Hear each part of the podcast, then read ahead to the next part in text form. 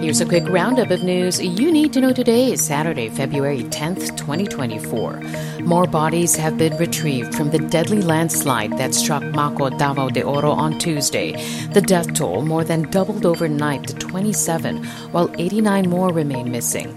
Bad weather has been hampering rescue efforts, but search teams remain hopeful they will find more survivors after a 3-year-old girl was pulled alive from the rubble 4 days after the tragedy. China warns the Philippines against playing with fire.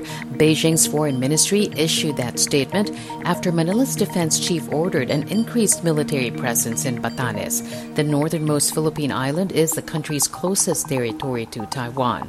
China's foreign ministry spokesperson says Filipino officials must clearly understand Taiwan is at the heart of China's core interests. He says China and the Philippines are good neighbors who should treat each other with mutual respect on issues of national sovereignty and territorial integrity.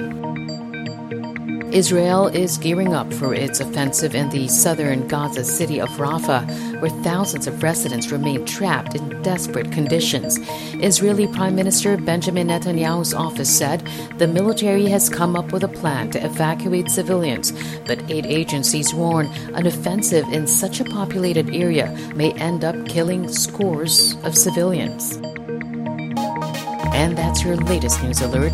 For more stories, go to news.abs-cbn.com and iwanttfc.tv.